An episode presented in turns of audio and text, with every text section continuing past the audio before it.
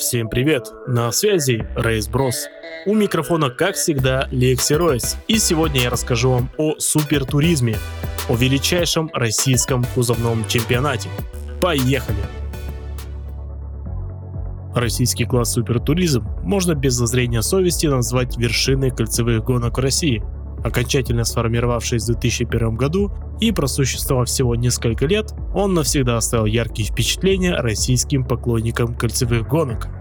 Супертуризм – это гоночный класс, специально созданный для заводских автомобилей, произведенных на просторах СНГ. С 1998 по 2001 года этот класс назывался Туризм 1600, и он позволял выступать иномаркам вместе с отечественными автомобилями в одном классе.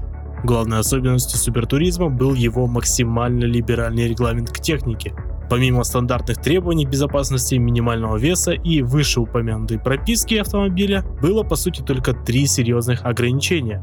Первое. Детали кузова при виде сверху не должны были выходить за периметр стандартного автомобиля. Второе. Двигатель внутреннего сгорания должен был иметь стандартную ГБЦ и охлаждаться штатным способом. Количество цилиндров не должно было превышать 6 при объеме 1,6 литра. Третье. Нельзя менять заводские точки крепления подвески. Все остальное было уже в руках инженеров. Благодаря этому мы получили безумные 225-сильные ВАЗ-2110, которые были быстрее, чем туринговый BMW 320i. Каждый автомобиль отличался друг от друга и везде были интересные технические решения.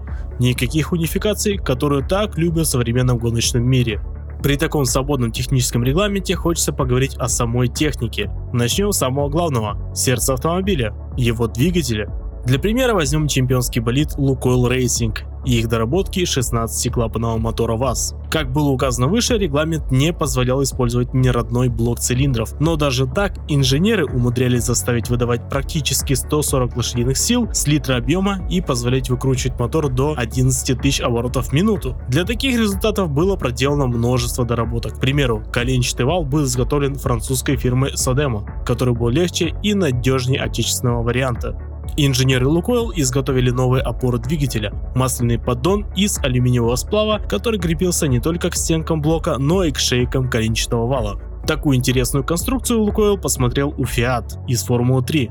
На двигателе ставилась система сухого картера, которая также помогала расположить двигатель ниже, что в конечном итоге снижало центр тяжести болидов. Для охлаждения масла было найдено идеальное положение масляного радиатора, которое снижало его температуру на 8-12 градусов и было отличным подспорьем для борьбы за ресурс двигателя. Жил такой мотор всего 500 гоночных километров на 109 топливе. Шатуны и кованые поршни облегчались, на каждый цилиндр приходилось по две топливных форсунки, основная у дроссельной заслонки и дополнительная в головке блока. Моторы оснащались дроссельным впуском, а под конец эпохи супертуризма их изготавливали из карбона для забора более холодного воздуха двигатель, что повышало его эффективность. На машину устанавливалась секвентальная шестиступенчатая коробка передач SADEF ST75 с двухдисковым сцеплением Tilton. Примерно так выглядел двигатель чемпионской команды, способный побороть даже заводскую команду АвтоВАЗа. И это только на примере одной команды. Помимо двигателя активно дорабатывалось шасси. Такие машины весили около 870 кг. И это при том, что в супертуризме не разрешалось использовать пластик и другие композитные материалы во внешних кузовых панелях. Делались алюминиевые поворотные кулаки, кастомные рычаги подвески, полностью другая тормозная система, чаще всего от фирмы AP Racing. В планах было даже заменить стандартную балку на независимую подвеску, но амалогирование такого элемента вышло бы слишком дорогим.